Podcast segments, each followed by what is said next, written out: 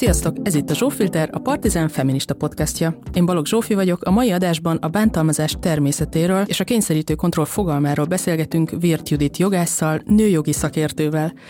Judit több mint 25 évnyi civil szervezeti tevékenysége során egyebek mellett képzéseket dolgozott ki és tartott az áldozatokkal és az elkövetőkkel kapcsolatba kerülő szakembereknek, emellett önsegítő csoportfolyamatokat dolgozott ki és facilitált párkapcsolati erőszak és gyerekkori szexuális visszaélés áldozatainak.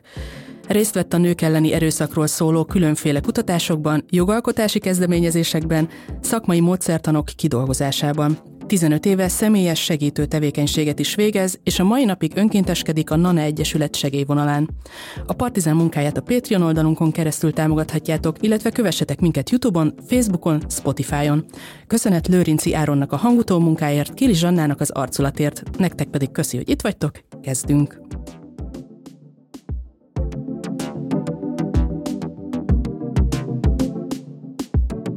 Szervusz, üdvözadásban! Szia, köszönöm a meghívást!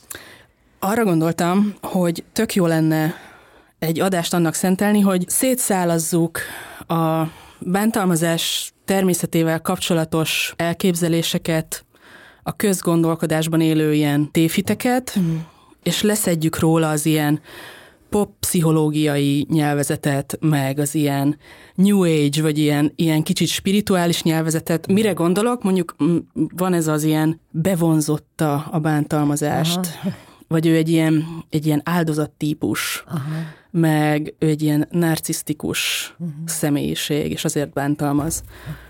És akkor majd még lehet, hogy ki tudod egészíteni továbbiakkal. Igen de talán kezdhetnénk azzal, hogy mi nem a bántalmazás ebből, vagy mi nem feltétlenül az, például egy személyiségzavar, Hát ez egy nagyon fontos tévhit, amit érdemes valahogyan, hát igen, ahogy mondtad, szétszálazni. Valóban nagy divat mostanában így összekeverni ezt a két dolgot, illetve nem is csak összekeverni, hanem kifejezetten így eltüntetni a, a bántalmazó viselkedést, ennek az azonosítását ezekből a helyzetekből, és így ráhúzni egyszerűen azt, hogy hogy, hogy az illető narcisztikus. Sokan sok mindent írnak erről. Az én kedvencem az Landy Bancroftnak a, a rövid, egyébként nagyon közérthető írása, csak sajnos magyarul még nincs meg, de ha valaki szeretné lefordítani, akkor biztos, hogy engedélyt adna rá, mert ismer minket, ugye magyarul több könyve is megjelent, most jelent meg a legutóbbi Apa bántja anyát,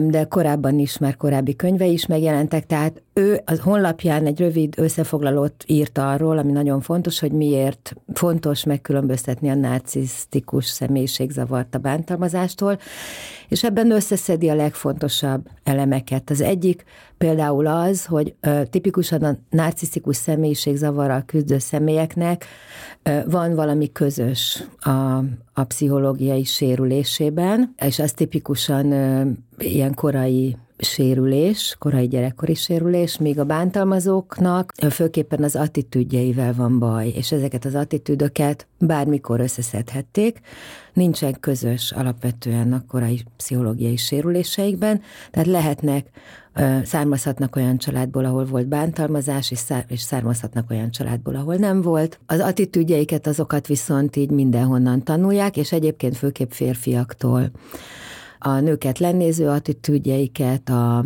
a jogosultság tudatukat, azt, hogy, hogy nekik minden jár, az önzésüket, ezt bárhonnan tanulhatják tulajdonképpen a társadalomból, meg van engedve, tipikusan a fiúknak, a férfiaknak jobban, hogy önzőek legyenek, az agresszióra, a határozottság és az agresszió között ugye nagyon nehéz, vagy az erőszak között nagyon nehéz határvonalat húzni, ahogy az ember fiúként fölnő.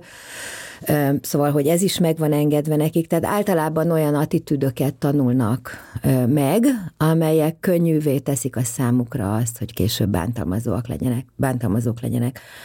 Ugyanezeket a dolgokat egyébként a lányok is megtanulják a másik oldalról, tehát hogy nekik ki kell szolgálni, tipikusan főleg a fiúkat vagy a férfiakat, megértőnek kell lenni minden áron, akár a saját érdekük árán is, vagy a saját szükségleteik árán is. Aztán egy másik nagyon fontos különbség, hogy úgy találják a kutatások, hogy, hogy úgy nincsen különbség narcisztikus személyiség zavarba szenvedő férfiak számát illetőleg ahhoz képest, hogy bántalmazók vagy nem bántalmazók. Tehát körülbelül ugyanannyi ö, narcisztikus személyiség, valódi narcisztikus személyiség zavarban szenvedő ö, férfi bántalmazó, mint nem bántalmazó, vagy nem ugyanannyi, de hogy az arányok a bántalmazók körében sem magasabbak. Ugye egy személyiségzavart azt elvileg különféle pszichológiai tesztekkel ki lehet mutatni. Tehát, hogy ö, Abszolút mondhatjuk, hogy egyáltalán nem minden bántalmazó szem, ö, személyiségzavaros, sőt,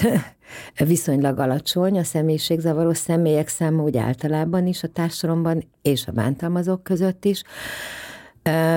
A bántalmazásnak még egy nagyon fontos tulajdonsága, hogy egy bántalmazó akár egy egész életen át tudja álcázni azt, hogy ő valójában bántalmazó a külvilág számára, és a személyes életében található személyek ken kívül, a partnerén és a gyerekein kívül más ezt egyáltalán nem feltétlenül tudja.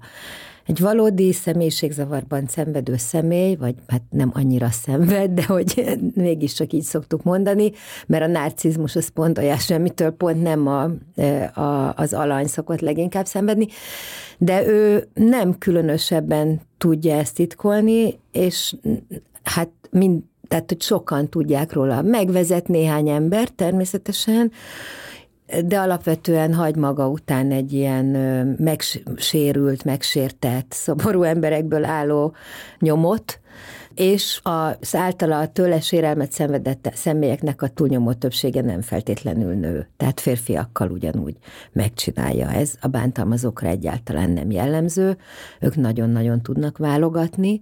És egyébként vannak bántalmazók, akik erőszakosak a külvilágban is, de ez kizárólag attól függ, hogy mit gondolnak arról, hogy ezt megengedhetik-e maguknak, vagy nem. De a narcisztikus személyiségzavarral élő emberek azok egy annyira nem szokták ezt, ezt mérlegelni, illetve megpróbálkoznak. Persze nyilván ott is, tehát ők is tudják magukat kontrollálni abban az értelemben, hogy konkrét célokat akarnak általában elérni, tehát ez például egy hasonlatosság a kettő között, mert a bántalmazás is konkrét célt szolgál, azt, hogy az történhessen, amit ők akarnak, az, hogy körülöttük forogjon a világ, tehát ezek olyan hasonlatosságok, amelyek összezavarhatják a felületes szemlélődőt, de valójában a bántalmazást tényleg elég könnyű megkülönböztetni a, a nettó egyszerű narcizmustól. Ez azért is nagyon fontos szerintem, mert nagyon sok bántalmazott nőnek az első reakciója, hogy elküldi pszichológushoz mm. a bántalmazót, vagy hogyha egy nő elkezdi a párkapcsolatában észrevenni, hogy itt valami nem oké, okay, meg egy csomó ilyen mm.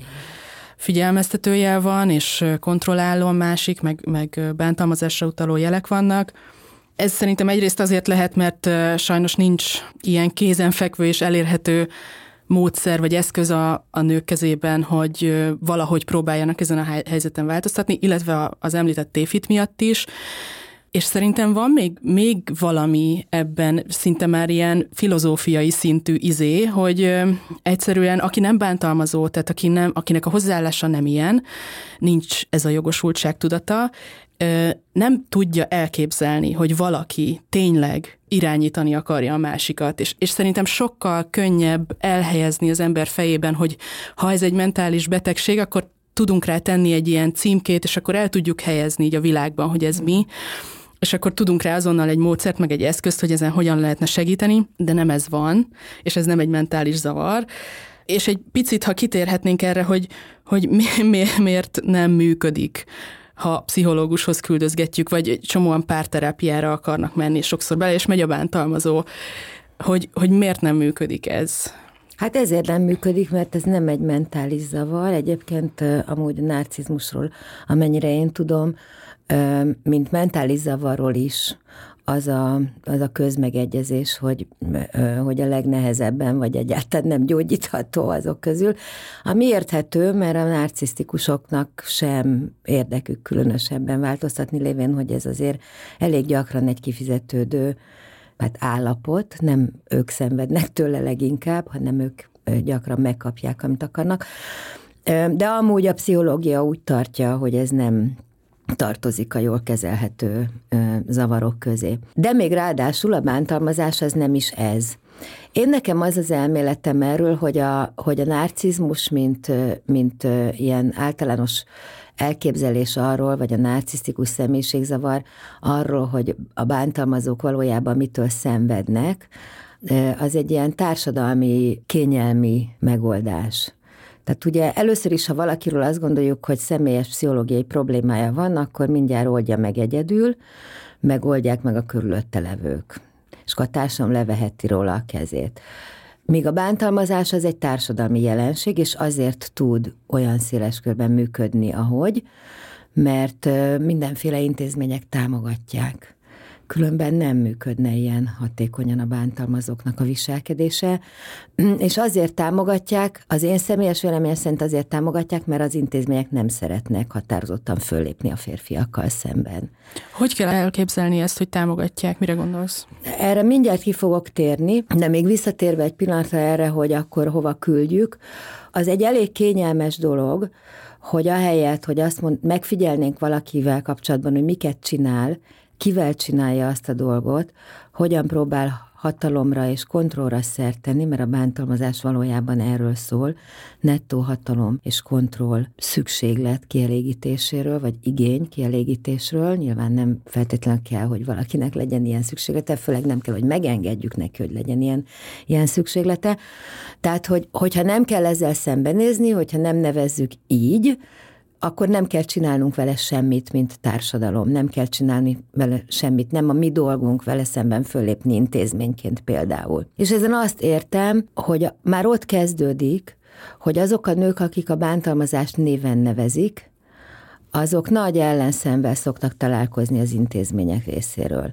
Tehát az a megfigyelésünk most már sok-sok éven keresztül, hogy a bántalmazottaknak elvileg meg a gyerekeknek elvileg segítésére hivatott intézmények hisztériás rohamot kapnak akkor, amikor a bántalmazott nő megnevezi, hogy ami vele történik, az bántalmazás, borzasztóan utálják ezt, különösen, hogyha ilyen szakifejezéseket használ, hogy kontroll, vagy akár az újabban lassan, legalábbis a bántalmazottak körében egyre, hát felismertebb és elismertebb kényszerítő kontroll, tehát pontosan annak a viselkedés halmaznak a rendszere, amivel egy bántalmazó a kontrollját fönt próbálja tartani, és különféle kényszerítő eszközöket alkalmaz ehhez, amelyek egyáltalán nem feltétlenül fizikaiak, hogy a bántalmazott ne tudjon belőle kilépni, hogy általában az intézmények ilyenkor dühösek kifejezetten az intézménybeli dolgozók, itt értem a gyerekvédelmi rendszer különféle intézményeit, és az igazságszolgáltatás különféle intézményeit, és adott esetben az egészségügy különféle intézményeit. Tehát már ott kezdődik, hogy a bántalmazottaktól, az áldozatoktól elég gyakran elveszik a, a lehetőséget, a jogot és a szabadságot arra, hogy megnevezzék, hogy mivel állnak szemben. És ez azért is kényelmes az intézményeknek, mert ugye akkor nekik sem kell felelősséget vállalni azért, hogy valamit csináljanak ezzel szemben. Holott ez ténylegesen az ő felelősségük lenne. Hát a bántalmazásnak most már tényleg tudjuk, hogy a fő, a lényege, a fő ismertetőjele az, hogy egy ember, egy másik embert, vagy több másik embert, ha a gyerekeket is általában figyelembe kell vennünk, tulajdonképpen hogyan tart fogságban különféle módszerek alkalmazásával, melyek még egyszer hangsúlyozom, egyáltalán nem kell, hogy fizikaiak legyenek. Manipulációkkal, hazugságokkal, róla terjesztett hazugságokkal, meg neki mondott hazugságokkal már az áldozatnak, gazdasági hatalmával való visszaéléssel, vagy azzal, hogy gazdasági hatalmat hoz létre saját maga számára, tehát nem ritka egyáltalán, hogy eredetileg az áldozat volt jobb módú, ilyenkor is egy bántalmazó létre tudja hozni azt a közeget, ahol az áldozat többé nem rendelkezhet a saját vagyonával, de ha fordított volt a helyzet, akkor ezt még könnyebben létre tudja hozni, ha ő volt jobb módú, vagy ő keres, hogy hogyan tudja elérni azt, hogy az áldozatnak egyre kevesebb és kevesebb erőforrása legyen anyagi, társadalmi, társasági, hogyan szigeteli el. Tehát alapvetően minden tevékenysége, ami a bántalmazáshoz kapcsolódik, az arra irányul, hogy, hogy a kiszemelt célszemélyt, azt az áldozatát, azt valahogyan kisebb és kisebb ketrecbe szorítsa. És ezt az áldozatok érzik és tudják, és ennek tetten érhető módszerei vannak, tehát az elkövetők azok hát egy véges számú tipikus módszert alkalmaznak. Persze minden eset más milyen, de, de vannak módszerek. És ebből a fogságból egy embert csak tipikusan mások segítségével lehet kiszabadítani, és ez az, amire az intézményrendszer nem hajlandó. Sem a felnőtt áldozatok, sem a gyerek áldozatok tekintetében valójában nem hajlandó rá tök jó, hogy elkezdted sorolni a módszereket, és még egy, ilyen ezer tódult a fejembe, de ahogy mondod, ez egy mintázatra épült, tehát hogy nagyon jól beazonosíthatóak, tehát eszembe jutott a kommunikációs csatornáknak a kontrollja, tehát hogy nem lehet saját telefonja a nőnek, vagy ha van saját telefonja, akkor tudnia kell minden jelszót, ki erőlteti belőle, vagy megváltoztatja a jelszavait, e-mail fiókjait, kontrollálja üzeneteit, hívásait, stb., ha egyáltalán enged neki telefont, és ez is ugye szűkül egyre inkább a mozgástér az idővel, illetve az ilyen önbecsülés ö, csorbító, folyamatos, lealacsonyító, becsmérlő szavak, kommunikáció, üzenetek, és annak a, az elképzelésnek a, a folyamatos hintése, hogy nélkülem te nem vagy semmi. Um, nagyon jellemző az, hogy lebeszéli a továbbtanulásról, a, az önképzésről, a munkáról a bántalmazottat, tehát egyszerűen elhiteti vele, hogy ő egyébként se, se, semmire nem jó, csak arra, hogy otthon legyen és őt kiszolgálja. Vagy ugye az erőforrásokat említetted, ami nem, nem csak anyagi lehet, de az anyagi is nagyon jelentős, tehát ilyen számtalan olyan sztori van, hogy eredetileg a nő vagyonához tartozó ingóságokat, ingatlanokat szépen átiratja közösre, vagy Igen. hitelt vesz fel az ő nevére. Vagy, az... vagy belefektetik egy másikba, és akkor már a, a másik az van az ő nevén. Igen, nagyon föl szoktak háborodni az ilyen emberek, például, hogyha valaki, hogyha a partnerük, tudom én például házasodás előtt házassági szerződést akar készíteni, Általában szerintem érdemes figyelni azokra a figyelmeztető jelekre, amelyek arról szólnak, hogy hogyan sérelmezi egy partner a másik fél önrendelkezésének a tehát azt az igényt, hogy szeretné az önrendelkezését föntartani és biztosítani, mert ez az, amit a bántalmazók elég rosszul tűrnek, hogyha a partnerüknek tulajdonképpen van méltósága, meg van önrendelkezése. És ennek tényleg különféle olyan apró jelei lehetnek, vagy nem annyira látvány, nem feltétlenül apró, de nem nagyon látványos, nem nagyon drámai jelei lehetnek, hogyha önálló bankszámlát akar nyitni, akkor vagy azt akarja, hogy legyen, vagy maradjon külön bankszámlájuk, akkor azt a legkülönbözőbb módokon próbálja fúrni. És ez megint egyáltalán nem feltétlenül erőszakos vagy durvának tűnő mód. Tehát ez lehet érvelés amellett, hogy ez milyen hülyeség, mert az csak a bankoknak jó, mert ugye mindenki fizeti a banki ö, költségeket utána, vagy érzelmi húrokat próbál pengetni, tehát nagyon sokszor ezek manipulációk, meg, ö, meg okosságnak ö, beállított ö, érvelések módján ö, kerülnek kinyilvánításra, de amire nagyon fontos figyelni az az, hogy, és amit mindig érdemes föltenni magának egy embernek, bárkivel jön össze szerintem, Tudja-e ez a dolog, és ez bármi lehet, cselekvés, tevékenység, terv, csorbítani az én önrendelkezésemet, vagy nem? És ha a válasz az, hogy igen, és megpróbálunk kitartani mellette, és azt találjuk, hogy ez nagy valamit vált ki, és az már drámaibb lesz, tehát nagy ellenállást, dühöt, sírást, szomorúságot, mert hogy nem bízol bennem eléggé drágán, pedig te vagy az én egyetlenem, vagy bármi egyéb valami intenzív érzelmet, akkor feltétlenül hasznos, hogyha fölkapcsolódik bennünk, és elkezd erősen villogni a, a, a piros felkiáltójel. A másik nagyon jó indikátor, akár egy kapcsolat elején is, hogy a határtartást mennyire csinálja a másik. Tehát, hogyha kijelölök valamit, hogy itt létszi, most ne gyere át, és aztán Igen. megjelenik az ajtóm előtt Igen. akár 17 szár rózsával, Abszolút. Mint egy ilyen hősszerelmes izé, szereplő egy filmből, tehát hogy az ha arra nem képes, hogy tiszteletbe tartsa azt, amit én kértem. Ez nagyon fontos figyelmeztetőjel, és megint csak ne is várjunk nagy jelenetet. Tehát igen, a 17 rózsát várjuk, mert ebben a stádiumban a leggyakrabban még azért az van, hogy a bántalmazók igyekeznek olyan módokon átlépni a határainkat, bármi is legyen az, amiért a, a közhiedelem szerint a sztereotípiák szerint, meg azok szerint az hülyeségek, már elnézést, de tényleg hülyeségek szerint, amiket a romantikáról felnőve hallunk, meg látunk, ezek szerint nekünk hálásnak kell lenni. Tehát, hogy belerakja, és tudatosan rakja bele ezt a csavart, hogy nem fogjuk elküldeni a Bush francba 17 szár rózsájával, mert hogy hozott nekünk 17 szár rózsát, és milyen kedves, kedves. először is egy csomó pénzt költött rá, és másodszorban ezek a leghosszú szárúbb és legfrissebb rózsák, amik a piacon találhatóak, és harmadsorban a piros rózsa amúgy is nyilvánvalóan azt kell, hogy jelentse, hogy szóval, hogy olyan módokat fog választani, amire ő is pontosan tudja, ugyanúgy, ahogy mi, hogy nem illik még határozottabban szembe mennünk vele, hanem ellenkezőleg illik befeküdni gyakorlatilag. És ő pontosan ugyanolyan tudatosan használ ezeket, mint ahogy nekünk átfut a fejünkön ilyenkor, hogy mit lehet erre mondani, és mit nem lehet erre mondani. És nagyon kevés olyan bántalmazó van tényleg, aki, aki eleve úgy kezdi, hogy megjelenik az autóba, és elkezd üvöltözni, hogy mi az, hogy azt mondtad nekem, hogy nem jöhetek át, képzelsz. Majd én megmondom, hogy mikor jöhetek át.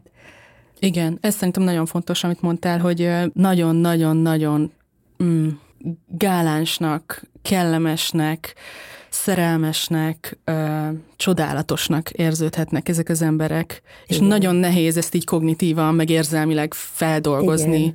hogy közben egy kontrollra való törekvés történik. Igen, hogy most kijelöli azokat a határokat, amiket először egyáltalán enged nekem, és aztán ezeket folyamatosan szűkíteni fogja, megint csak részben azzal, amit nagyon fontos, amit mondtál, hogy leépíti az önbecsülésemet, és részben pedig nyilvánvaló és világos engedély megvonásokkal, illetve büntetésekkel akkor, hogyha valamit mégis máshogy csináltam, és itt is megint a büntetéseket, azokat nem feltétlenül kell fizikai erőszakként elképzelni, mert, mert büntetés az is, hogyha, hogyha ő nem fog hozzám szólni három napig, mert késtem öt percet, mert nem jött a busz, vagy mert nem vettem fel a telefont, amikor harmadszor telefonált, és én egy meetingben voltam, nem mehetek el a barátnőimmel egy este? Arról szó se lehet, igen, vagy ha elmehetek, akkor borzasztóan nagy lelkű volt és elengedett, és ezért megint csak hálásnak kell lenni,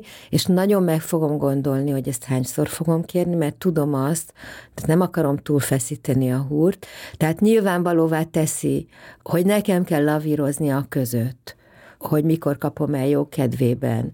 És azt is világosá teszi, hogy ha van büntetés, akkor az nekem elég kellemetlen lesz. És megint csak nem feltétlenül azért, mert össze-vissza vagyok verve, hanem lehet az kellemetlen másképp is. Lehet kellemetlen ö, gazdaságilag, szociálisan, egyszerűen érzelmileg, otthon. Úgyhogy igen, nem, nem onnan tudjuk, hogy valaki bántalmazó, hogy örökké üvöltözik és verekszik, hanem onnan tudjuk, hogy valaki bántalmazó, hogy azt a módszert fogja alkalmazni, amelyik az ő társadalmi közegében, az ő társadalmi rétegében, az ő körülményei között, személyes körülményei között, az ő családja által elfogadott. És azokat a módszereket kevésbé fogja alkalmazni, vagy csak akkor, hogyha már nagyon magabiztos, a kapcsolat előrehaladásával, ha még mindig nem hagyták el, amelyek az ő specifikus közegében mondjuk szokatlanok, de addigra már kitapasztalta, hogy ezt is megúszza, meg ezt is megúszza, meg ezt is megúszza.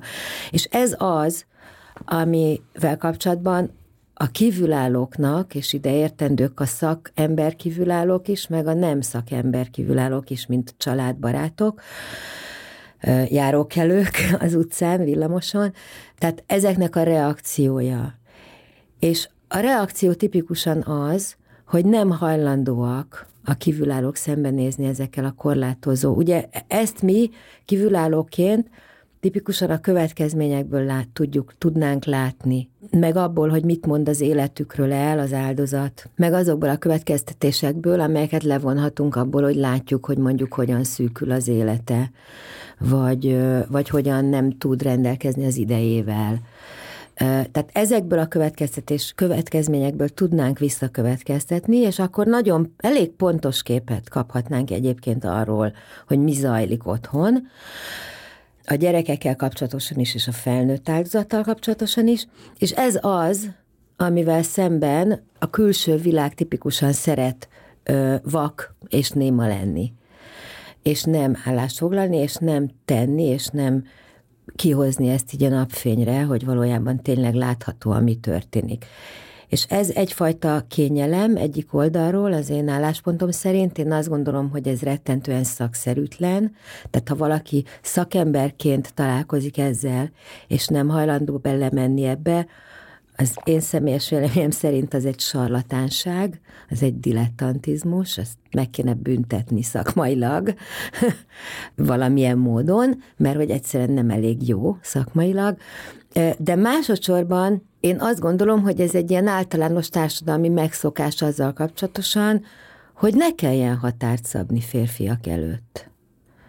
És ez egy sokkal szélesebb társadalmi kérdés, és ezért is van az, hogy már régóta tudjuk, hogy a bántalmazás, a párkapcsolati erőszak kifejezetten az abszolút egy társadalmi jelenség elsősorban, és nem pedig egy pszichológiai jelenség.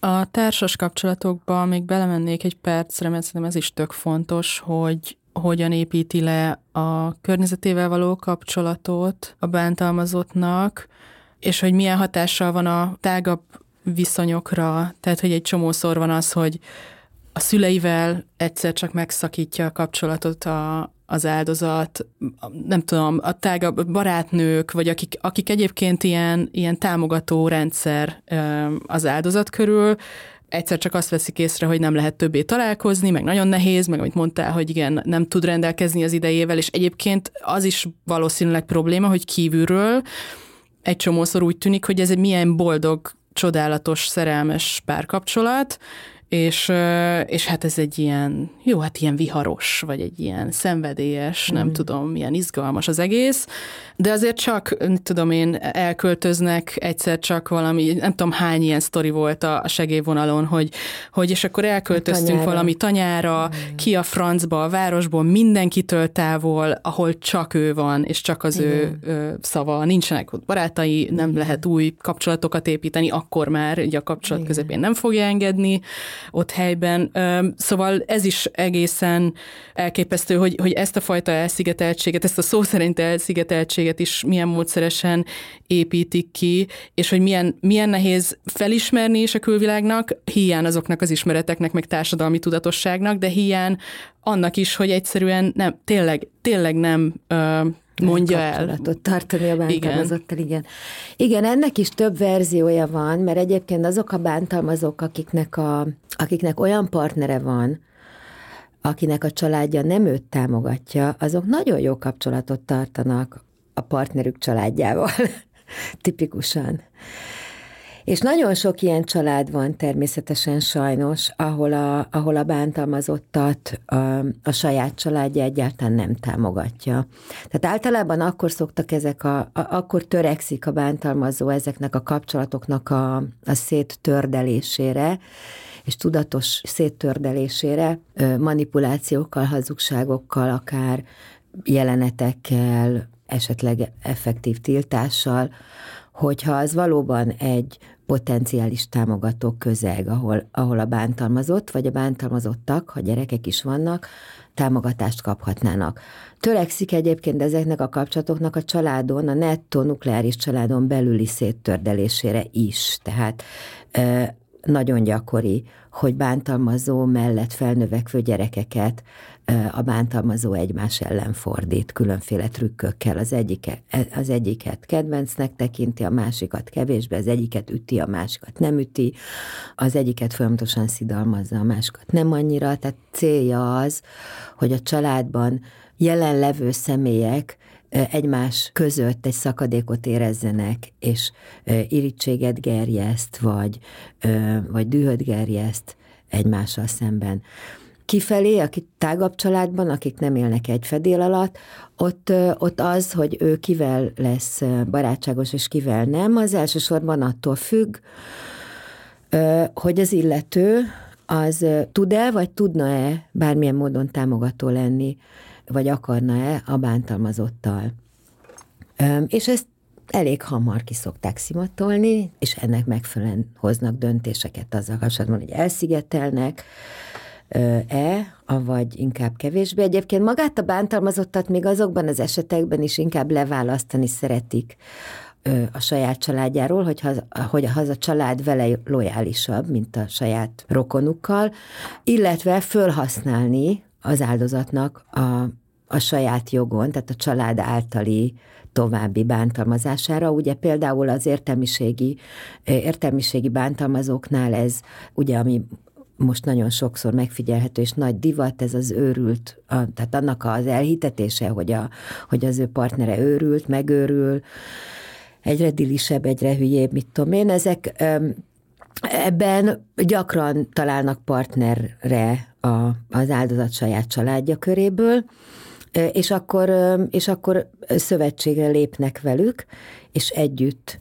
Főleg akkor egyébként, hogyha maga az áldozat eleve olyan családból származik, ahol például ez a nők megőr, megőrültnek nyilvánítása, vagy megőrítése, konkrétan ez amúgy egy ilyen tradíció, akkor aztán főleg, és sokszor lehet ilyesmivel találkozni értelmiségi családokban, ugye ott kevésbé áll rendelkezésre a nettó fizikai erőszak, mint lehetőség, tehát más nagyon hatékony módszereket kell bevetni, és ez például egy elég hatékony módszer és aztán nem egyszer el is érik, hogy beleőrüljön az ember. Tehát, hogy ezt úgy értem, hogy tényleg nagyon súlyos tünetei lehetnek annak, ha valakit folyamatosan kontrollálnak, vegzálnak, kifárasztanak, fizikai rettegésben tartanak éveken keresztül, tényleg ilyen alvászavar, depresszió, mindenféle kihullott a hajam, tehát hogy egy, egy csomó testi-lelki tünet is kialakulhat, ami miatt aztán még nehezebben hiszik el, hogy nem őrült meg az a nő, hanem egyszerűen ebbe van bele kergetve. Igen. Én egyébként egyértelműen azt nem, hogy nem, nem sikerül tipikusan megőríteni, de sikerül persze sikerülhet abszolút tönkretenni, így érzelmileg, meg fizikailag valakit. Az egy másik, szintén intézményrendszeri probléma, ahol ahol megint csak ugyanez van, mint amiről legelőször beszéltünk a narcizmussal kapcsolatosan, hogy az intézményrendszernek, az egészségügyi intézményrendszernek, a mentálhigiénés intézményrendszernek föl kéne tudni ismerni azt, hogyha valaki áldozat, és nem pedig valami organikus pszichés problémával küzd.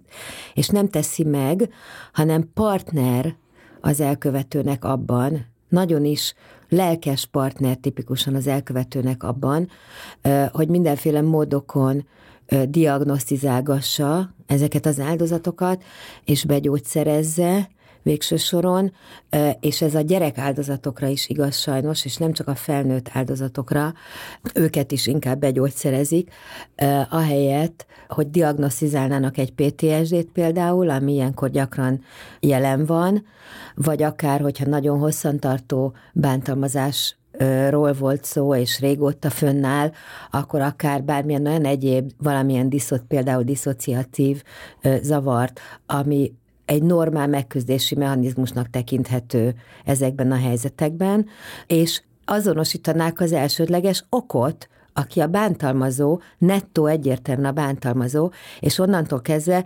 ráfordulna a figyelem. Mert az egyik dolog, ami, föl, ami föltűn nekem abban a listában, amit vagy felsorolásban, amit az elején mondtál, hogy, hogy áldozattípus, meg bevonza, meg nem tudom én, így nőtt föl, és ezért ilyen emberekhez vonzódik, meg ilyesmi. Az egyik ilyen nagyon fontos jellemző az az, hogy borzasztóan kényelmes dolog mindenfélének a forrását az áldozatban keresni, és soha egy pillanatra sem ránézni az elkövetőre. És ebben, ebben játszik együtt, ez egy nagyon kellemetlen társadalmi társas játék, de ebben játszik egy csapatban a, az intézményrendszer az elkövetővel. Az elkövető semmi más nem akar igazából, mint azt, hogy ő ne legyen észrevéve, az se legyen észrevéve, amit ő csinál, és azért, mert nincs észrevéve, azért senki se avatkozon ebbe bele.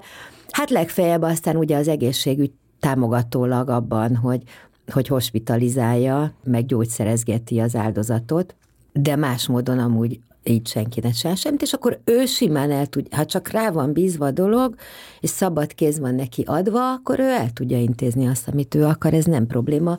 Meg tud szerezni mindent tulajdonképpen, ami neki így házon belül, amire neki így házon belül szüksége van. És ez az, amiben, amiben a, a külvilág, az teljesen egyértelműen cinkos társa a jelenlegi berendezkedésünkben és intézményrendszeri tipikus reakciókban. Persze nyilván van kivétel, de például az, hogy megtörténhessen a világban, hogy egy gyerek például különféle ilyen pszichiátriai gyógyszereket kap, szorongásoldót, vagy ilyesmit, azért, hogy el tudjon menni, és végig tudjon ülni egy kapcsolattartást, ami abszolút megtörténik, nem is olyan ritkán, az egy totál abszurdum. Tehát józan észre ez mondhatnánk fölfoghatatlan. Mert ha valakinek, akár gyereknek, akár felnőttnek, egy leszedált állapotba kell kerülnie ahhoz, hogy bármilyen dolgot túl tudjon élni, akkor nyugodtan mondhatjuk, hogy világos, hogy ez a dolog nem jó neki. És hogyha nem az a fő cél, hogy ettől a neki nem jó dologtól megkíméljük, hanem az a fő cél, hogy olyan állapotba tudjuk hozni, amikor, amikor fölkínálhatjuk őt erre a nem jó célra, akkor ez mi más, ha nem egy gyereknek a beáldozása a bántalmazó oldalán, vagy oltárán, és hát a tapasztalatok azt mutatják, és ez már persze az én következtetésem, de azért, mert ő férfi. Mert ez visszafelé nagyon ritkán történik meg, hogy egy gyereknek mondjuk például ilyen nyugtatókat, meg szorongásoldokat osztogatnak azért, hogy, tud, hogy tudjon kapcsolattartásra menni az anyjával, akkor, hogyha amúgy az apjának ítélték. Ez szinte nem fordul elő. Tehát, hogy, hogy, hogy azok a társadalmi nemi sztereotípiák, amikről tudjuk, hogy a hátterében van ennek az egész jelenségnek, párkapcsolati erőszaknak, és az azon belüli gyerekbántalmazásnak, azok itt így működnek. És működnek. Nyilván nehéz ezt kutatásokban tetten érni, mert ehhez mély kutatást kell csinálni ezeknek az ügyeknek a hosszú távú és részletes kutatását azt ritkán sikerül megcsinálni. De amit anekdotikus bizonyítéknak szoktak nevezni, az, a, az a bőven áll rendelkezésre, és lehet tudni, hogy ez fordított módon nem nagyon működik. És egy csomószor van az, hogy intézmények, vagy akár hatóságok rendesen félnek a bántalmazótól, és azért nem járnak el. Főleg ilyen kisebb Igen. településekről vannak ilyen sztorik, ez is, ez is a segélyvonalról emlékszem, hogy, hogy az egész falu ismeri a csávót, egy veszélyes fasz, tehát hogy ő konkrétan nem csak mondjuk akár már a nők felé veszélyes, hanem másokat is terrorizál, meg a szomszédnénit is, meg a nem tudom. Mindenki tudja, hogy erőszakos, de ismeri a rendőröket, vagy kijönnek a rendőrök, de félnek tőle, és egyszerűen ez van, hogy, hogy a bántalmazottnak semmi nem fog, soha senki nem fog segíteni, és mindenki tud erről a dologról, és így él nem tudom, évtizedekig mm. az elkövető is, meg a bántalmazott is, meg az egész település, vagy közösség, vagy mit Igen. tudom én, és ez valami elképesztő. És szabadon van hagyva, szabad, szabadon randalírozhat. Öm, és egyébként ráadásul az van, hogy, öm, hogy ez a félelem, ezt sokszor szokták mondani, ez a félelem, ez egy csomószor öm, nem, nem realisztikus, nem adekvát, de mégis ö, közismert és köztudomású. Nagyon sokszor, ugye ezeknek az intézményrendszereknek a dolgozói a rendőrségen kívül nagyon sokszor nagy részt nők, a bántalmazók azok vagy meghódítják őket kvázi, mert udvarolgatnak nekik, meg mindenféle ilyen apró ajándékokat hoznak nekik, vagy hogyha az nem válik be, akkor, akkor adott esetben megfenyegetik őket, ha mással nem, akkor azzal, hogy velük szemben fognak kezdeményezni mindenféle panasz eljárásokat, és ezt gyakran meg is teszik. Én néha el szoktam csodálkozni a bántalmazóknak, hogyan van olyan sok ideje, meg energiája e, erre a, e, erre a tehát nyílt, kvázi folyamatos megállás nélküli háborúra és támadásra, de van, sokszor van, úgy látszik, hogy ez, a, hogy ez az erőszakosság, ez energizál, vagy nem tudom. És természetesen az, hogy nekik sokkal kevesebb félnivalójuk van, mert nem ők félnek, hanem tőlük félnek, ez nyilván segít. De, de nagyon gyakran ez a félelem, ez túlzó, és, és valójában az van, hogy könnyű mögé bújni. De megint csak én ezzel kapcsolatban azt tudom mondani, és lehetséges, hogy ez egy túl szigorú hozzáállás, de én azt tudom mondani, hogy ha valaki fél ahhoz, hogy tisztességesen végezze a munkáját, akkor lehet, hogy valami más munkát kéne végeznie. És nyilván ennek van határa, tehát ezt nem várom el senkinek, hogy, hogy veszélyeztesse az életét, de azért ez igen-igen ritka, hogy az embernek az élete veszélybe kerül, de mondjuk azt nem beáldozni, hogy, vagy bevállalni azt a rizikót, hogy panasz fog emelni velem szemben egy elkövető, hát megint csak én azt gondolom, hogy ez rettenetesen dilettáns, sarlatán és, és rossz szakmai tevékenységre utal.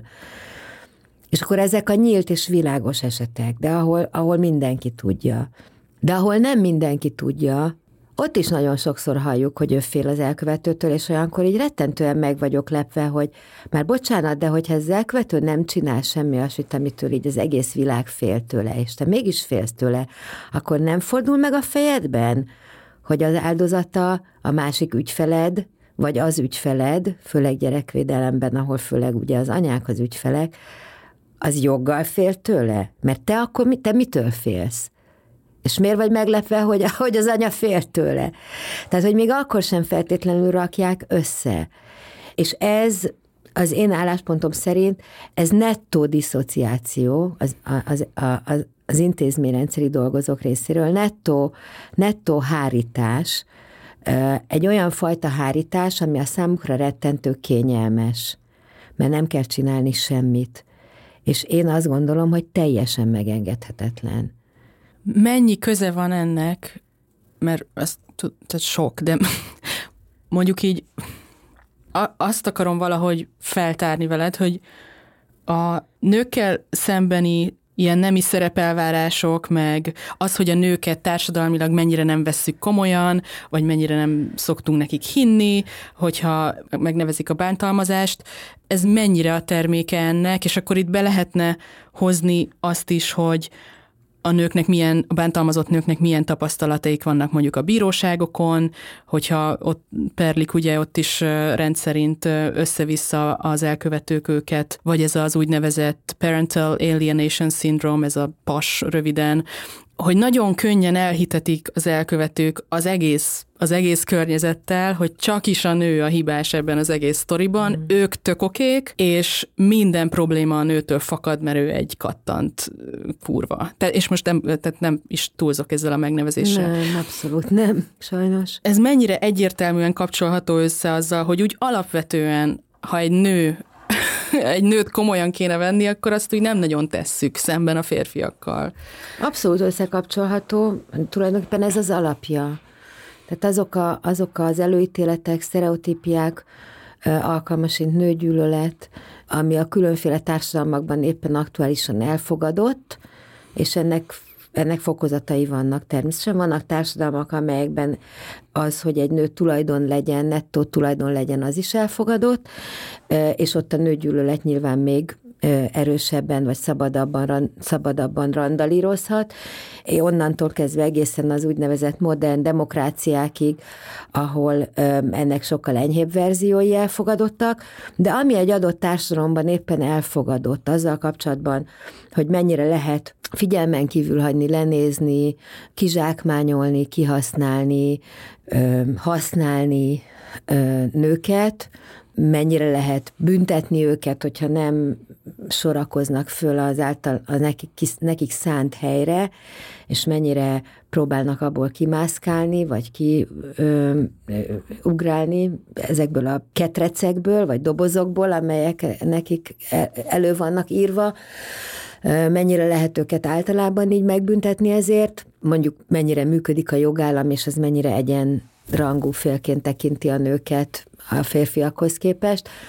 Ehhez képest, amelyik, amelyik társadalmi, nem tudom, előre haladottsági, mondhatjuk szinten állunk, eh, ahhoz képest eh, látszik ez, vagy tükröződik ez vissza mondjuk például a bírósági eljárásokban, vagy általában bármilyen olyan eljárásban, ahol amúgy ö, olyan események, meg olyan esetek jelennek meg, amiknek a gyökere, mint például a párkapcsolat erőszak, amiknek a gyökere ebben az egyenlőtlenségben van a férfiak és a nők között. Tehát nyilván egy, nem tudom én, egy random lopás ügyben, ez nem jelenik meg. Tehát ha valakinek ellopják az autóját, akkor ez nem jelenik meg, az autóra nincsen ráírva tipikusan, hogy ez férfié és vagy nőé, tehát az elkövetőnél nem fogunk találni egyfajta ilyen nemi ö, indítatást, vagy nemi szerepindítatást, vagy annak a, a fölhasználását, hogy egy nő autóját könnyebb ellopni, mint egy férfi autóját, mert nem lehet tudni. Annak az autóját könnyebb ellopni,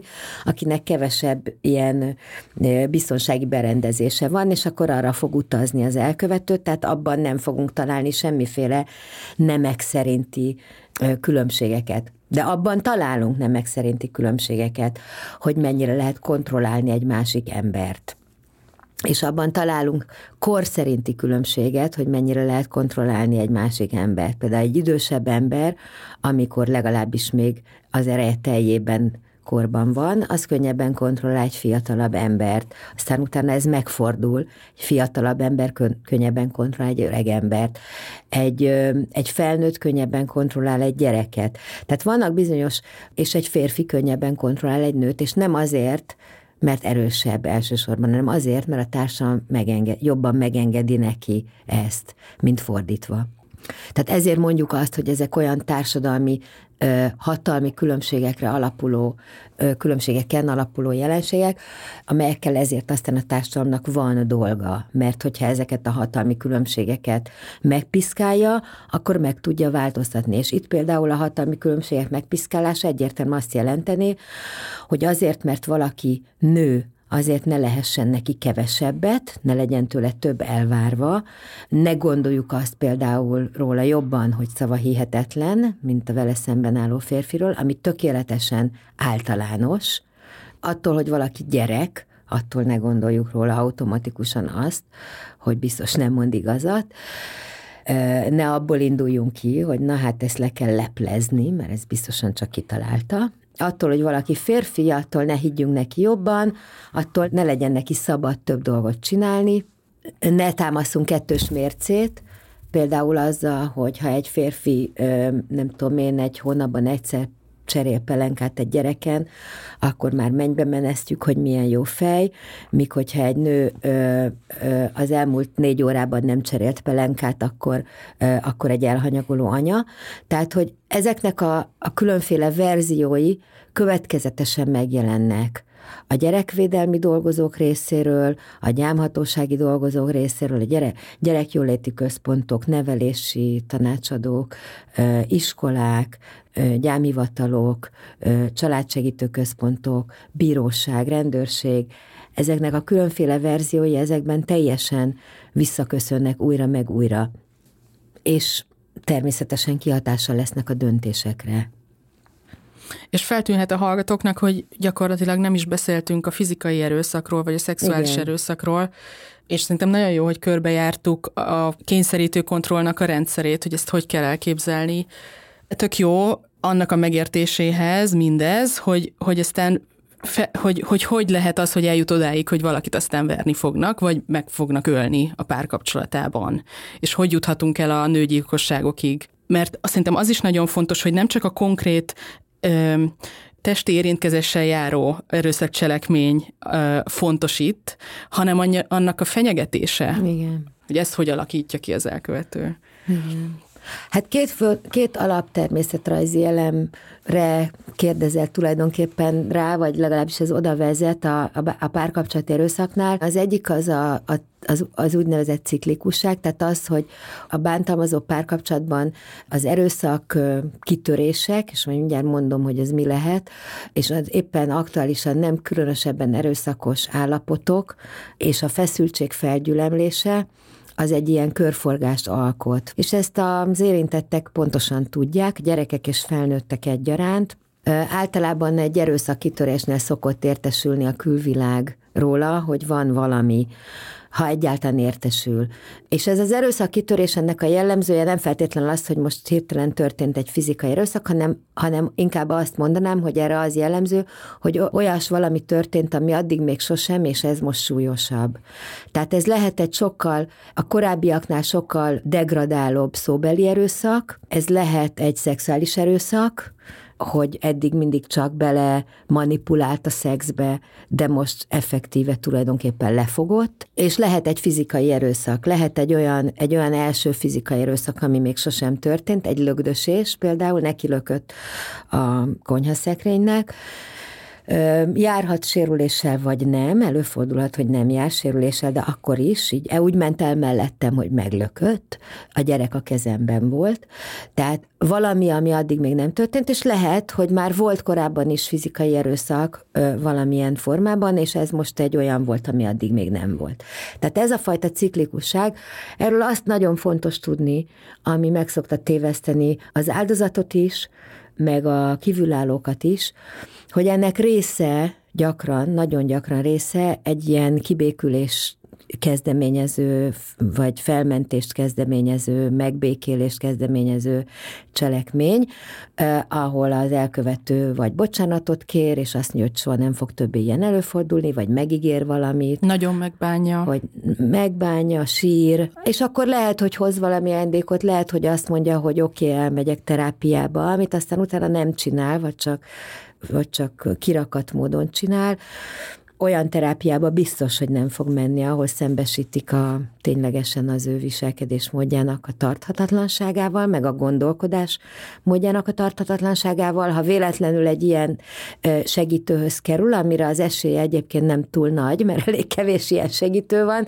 de ha véletlenül ilyenhez kerül, a száros határidőn belül ott fogja hagyni, és nem fog tovább járni, vagy elmegy pár terápiába, hogyha már egy csomószor nyagatta az áldozata, hogy menjenek, próbáljanak meg pár terápiába menni együtt, ahol jó eséllyel egyébként rá fognak erősíteni arra, hogy az ő igényei teljesen jogosak, és a, és a bántalmazott csináljon magával valamit, de ha ne talán, amit aztán utána ő fölhasznál, de ha ne talántán nem ez van, megint csak ritkább eset, hogy a párterapeuták így észlelik, hogy itt bántalmazás zajlik, konkrétan kényszerítő kontroll fenntartása, különféle módszerekkel, akkor oda nem fog menni utána többet, nem fog akarni menni.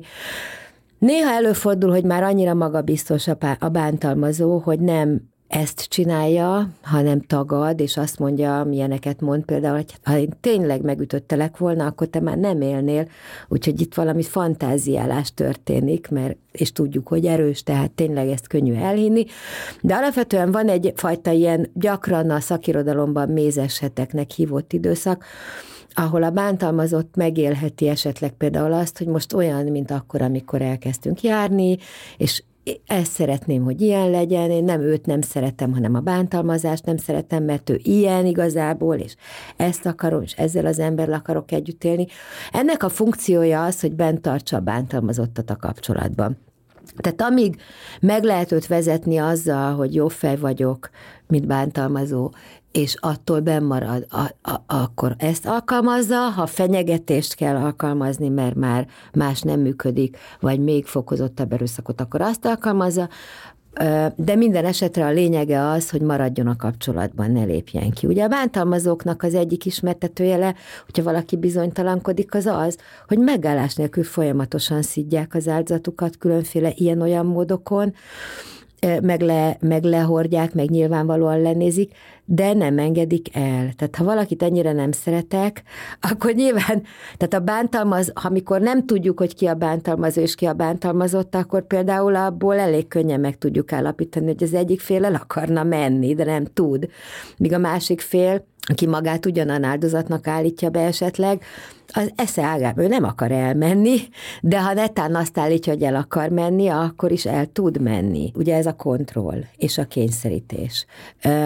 Ebből például elég könnyen képet kaphatunk arról, hogy ki a valódi áldozat ebben a párkapcsolatban, akár kinevezi magát annak. Egyébként a valódi áldozatok ritkán szokták magukat áldozatnak nevezni, ez egy másik dolog, csak akkor, hogyha utána olvastak és észlelik, hogy tényleg ez van, de akkor viszont nagy büntetéseket szoktak kapni a környezettől azért, mert ők ilyen szakifejezéseket használnak, hogy áldozat vagy túlélő, míg az elkövető, amikor áldozatnak állítja be magát, általában nem szokott büntetéseket kapni ezért, hanem együttérzés, meg szomorkodás szokott kapni, hogy ott te szegény ezzel a szörnyeteggel kell együtt élned, és senki nem kérdezi meg, hogy amúgy mi lenne, hogyha elmennél.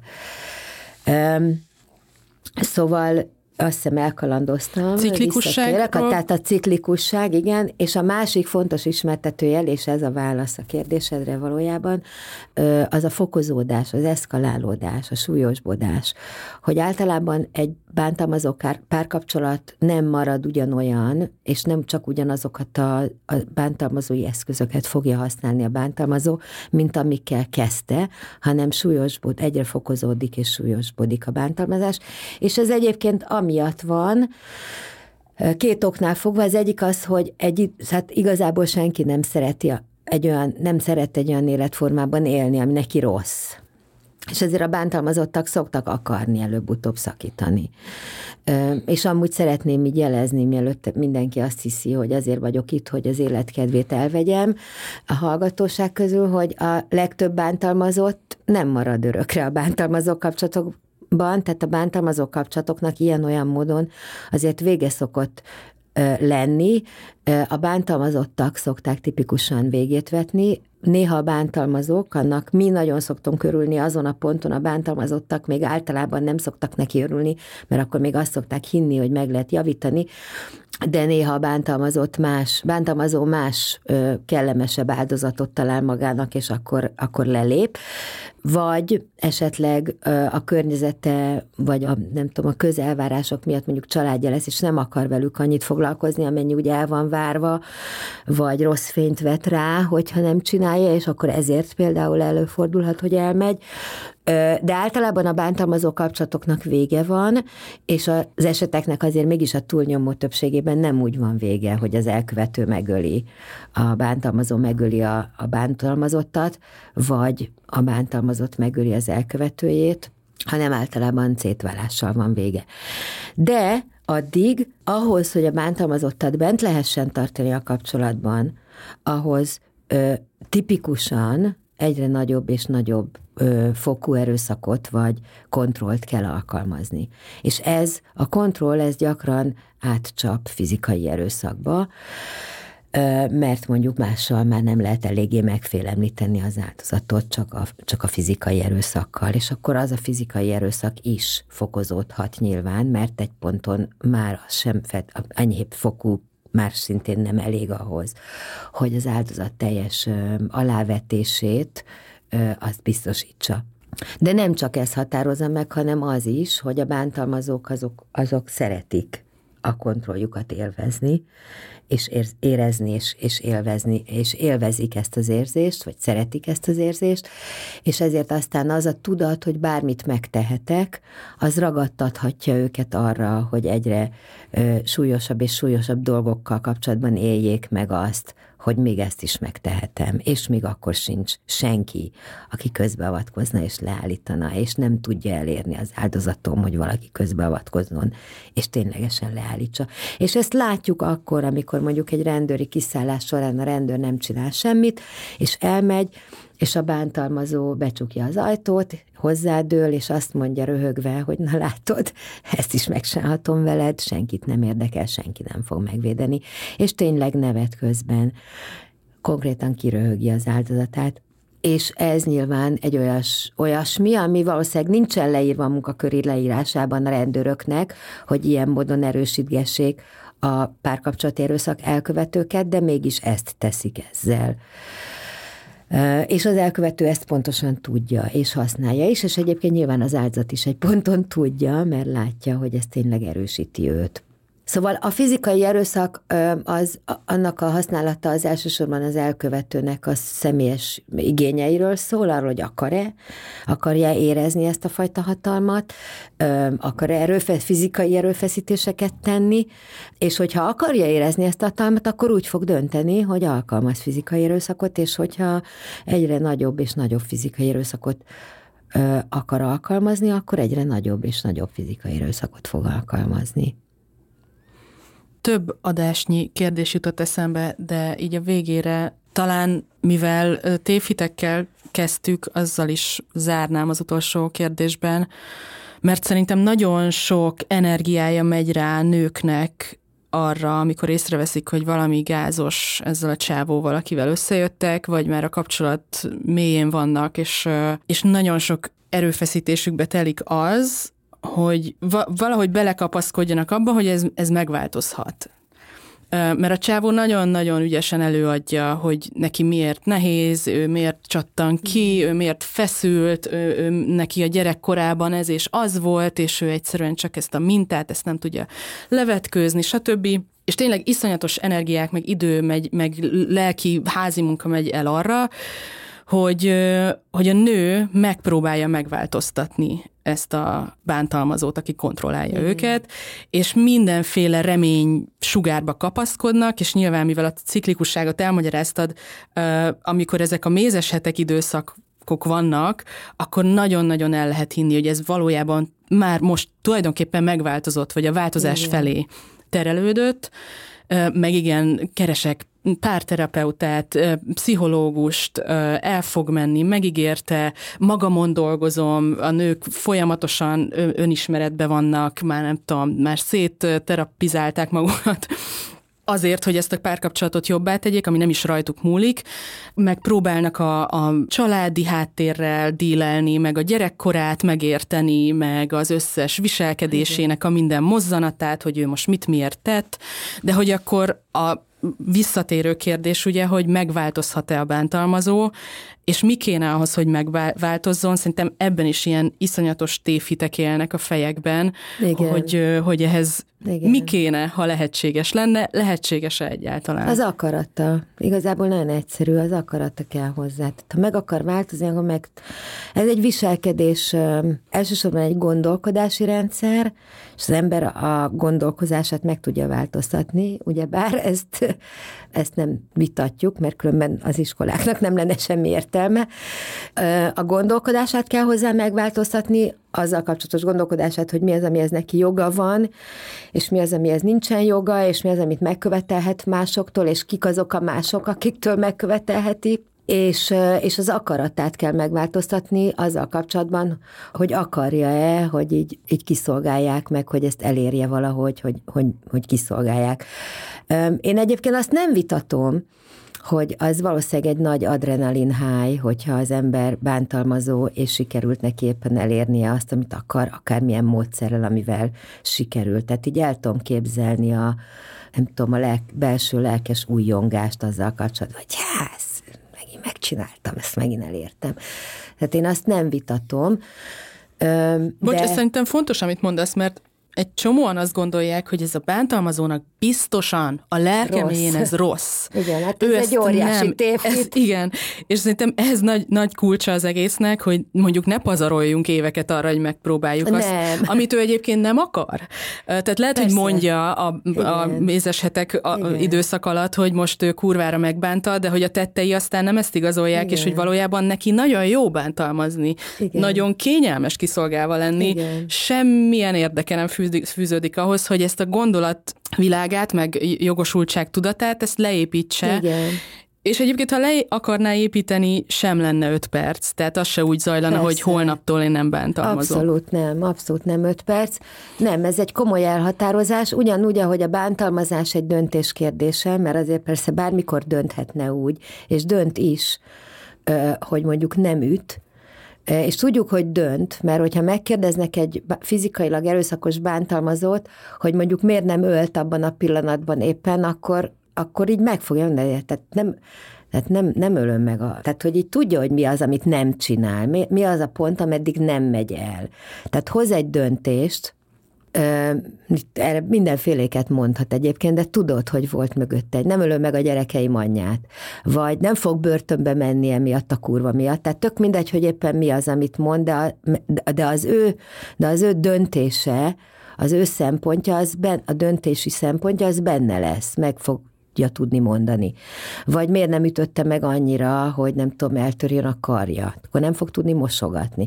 Vagy mit tudom én, vagy akkor nem, igen, szóval, hogy, hogy lesz, lesz valami, amiből tudni fogjuk, hogy ez egy döntés volt és ez a fizikai erőszakra egyértelműen igaz, de a többi fajtájára is az erőszaknak valószínűleg igaz. Tehát a kontroll mennyiségét az azt határozza meg, hogy ő neki mire van igénye akkor, és mire nincs igénye. És azt, amire nincs igénye, azt nem fogja kierőszakolni. Úgyhogy igen, azt mindenféleképpen fontos leszögezni, hogy a bántalmazás, a terror, a, a diktatúra, az a diktátoroknak hasznos nem nagyon találkoztunk még olyan diktátorral, aki, aki szomorkodott azon, és szenvedett volna attól, amiket sikerült elérnie a diktátorkodásával. Hát azért csinálja, mert azokat a dolgokat akarja. És az otthoni diktátorok is nyerészkednek tulajdonképpen abból, amit sikerül elérniük. Úgyhogy ez egy óriási tévhit, én mindig a hajamat akarom tépni, amikor szakemberek, nagy neves szakemberek is akár így azt mondják, hogy hát Hát de hát az az igazság, hogy ők is borzasztóan szenvednek, és hogy ez nekik is nagyon rossz. Mert egy nyavaját hát egyáltalán nem szenvednek. Ha szembesítik velük őket, vagy hogyha nagyon extra köröket kell futniuk azért, hogy közben ők jó fejnek látszódjanak, akkor lehet, hogy attól egy kicsit szenvednek, hogy nagyon meg kell, nem tudom, tehát hogy ezt így körbe kell bástyázni. De az eredményektől soha nem szenvednek. Az eredmények az nekik, azok nekik általában nettó hasznosak. Pont azt kapják, amit akarnak kapni. Úgyhogy én azt el tudom képzelni, hogy erről nehéz lemondani, és erről alapvetően csak egy morális, morális megfontolásból szoktak akarni lemondani az emberek és nagyon-nagyon-nagyon-nagyon kevés olyan bántalmazó van, akinek az erkölcsi, az erkölcsi, nem tudom én, imperatívusza, valamilyen erkölcsi belső felszólítása az, az arra vezeti őket, hogy abba akarják hagyni azt, hogy ők bántalmaznak másokat, azokat, akik, akik fölött a leginkább tudnak amúgy hatalmat gyakorolni, mert ezt ki tudják alakítani. Ugye a főnökük fölött ritkán szoktak tudni, de a családtagjaik fölött ki tudják alakítani azt, hogy tudjanak. És erről lemondani, az egy nagy erkölcsi nagyságról tesz tanú bizonságot, és nagyon-nagyon kevés bántalmazóra jellemző az erkölcsi nagyság. Van ilyen, előfordult már a világtörténelemben, ritka. Tehát alapvetően kényszeríteni lehet a bántalmazókat arra, hogy hagyják abba azt, amit csinálnak, és nem azok tudják őket kényszeríteni, akik fölött ők egyébként hatalmat hoztak létre, és hatalmat gyakorolnak, és akik fölötti hatalom gyakorlásához a társadalom aktívan, aktívan hozzájárul hanem csak is olyan külső intézmények, amelyek ő fölöttük tudnak hatalmat gyakorolni. Tehát nem érdemes időt szakítani, nagyon sok időt szakítani. Arra azt érdemes megnézni ténylegesen, hogy a kapcsolatban az eddigi cselekmények azok mennyire terjesztették ki a partnerem cselekvési terét, hatalmát, a saját és az én életem fölött, és mennyire terjesztették ki az enyémet a saját életem fölött, és hogyha ennek, ha ennek a, az egyenlege rossz, az én saját életem fölötti saját hatalmam tekintetében, akkor ott elsősorban annak a módszertanát érdemes jó alaposan áttekinteni, hogy hogyan tudok a legbiztonságosabban menekülni ebből a kapcsolatból, és nem annak a módszertanát, hogy hogyan tudom én ezt a diktátort, akár kezdő diktátort, hát még ügyesebb diktátorrá nevelgetni, mert nem fog akarni változtatni tipikusan. Ezt nagyon jó, hogy elmondtad, és szerintem ez a, a hozzáállás segít ahhoz is, hogyha így gondolkodunk róla, hogy ne essünk abba a hibába, hogy mondjuk bántalmazónak minősítünk olyan dolgokat, amik nem azok, tehát Igen, hogy a, nem tudom, abszolút. a barátnőm állandóan féltékenykedik, és a fejemre olvas, hogy megcsaltam, ezért engem ő bántalmaz, vagy hogy a, a nők így bántalmazónak diagnosztizálják magukat, mert nem tudom, féltékenykednek a pasiukra. Vagy mert ők is kiabáltak egy vitatkozás esetén. Így Vagy van. mert mondjuk ők kiabálnak többet, mert amúgy a bántalmazójuk az inkább a sziszegő típus, kígy, kígyó típus, és nem szokott kiabálni, de ezzel együtt soha nem csinálja meg azt, amire kérem, és én azért kiabáltam, mert 800-szor könyörögtem neki, hogy ugyan ne felejtsen már elmenni a gyerekért az óvodába, mert a gyerek ott fog állni az utcán, tehát, hogy ne essünk abba a hibába, hogy összekeverjük a, a, a hatalom nélküliséget a, a hatalommal. Igen, igen, igen. És hogy lehet, hogy egy rosszul működő párkapcsolat ról van szó, nem egy bántalmazó párkapcsolatról, vagy fordítva, Igen. és még egy tényleg az is nagyon jó indikátor, amit említettem még az adás közben, hogy ki lehet-e lépni abból büntetlenül, abból Igen. a kapcsolatból. A legfőbb üzenetem, amit, amit nagyon-nagyon szeretnék minden fiatal nőnek a fülébe eljutatni mindig az, hogy hogy azután, hogy átnézi azt, hogy egy párkapcsolatban az ő tere és az ő lehetőségei és az ő önrendelkezése, és az ő méltósága biztos, hogy nem csökkene, azután vállaljon csak gyereket bárkivel.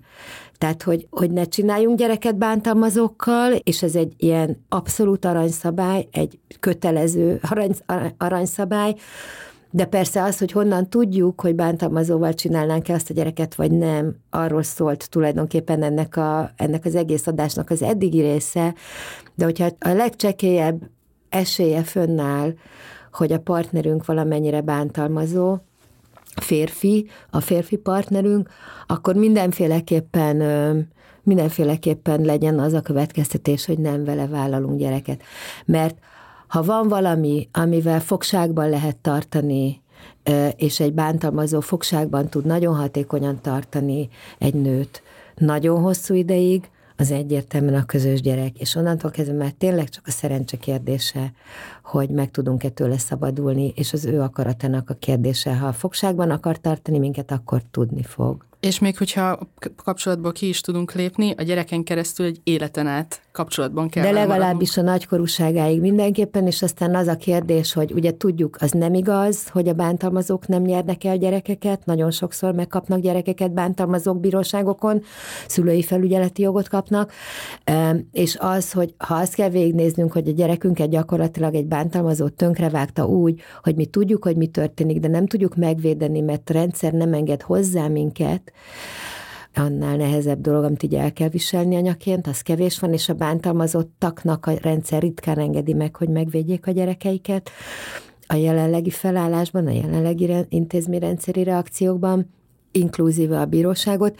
Tehát ez, ez nagyon-nagyon fontos, hogy az egyik legfontosabb önvédelmi módszerünk az az, hogy nem, nem vállalunk gyereket bántalmazóval, akár csak enyhén bántalmazónak tűnő emberekkel sem, mert hogy sok ember van a világban, keresünk akkor olyat, amelyikkel ez nem merülhet fel ez a probléma. És nem, nem fog megváltozni attól, hogy gyereke lesz. Sőt, ez is sokan, ezt is sokan sőt, hiszik, hogy ha apa lesz, akkor majd. Nem, sőt, sőt, megváltozik, de a rossz irányba, tehát egyre nagyobb hatalma lesz, egyre jobban, magabiztosabban tudja, hogy ki vagyunk neki szolgáltatva, és akkor már a gyerek is ki lesz neki szolgáltatva. Szóval ha változik, akkor csak rossz irányba fog változni. Nagyon köszönöm, hogy itt voltál. Hát én is köszönöm a lehetőséget, és remélem, hogy sok mindenkinek hasznosak lesznek ezek a listák.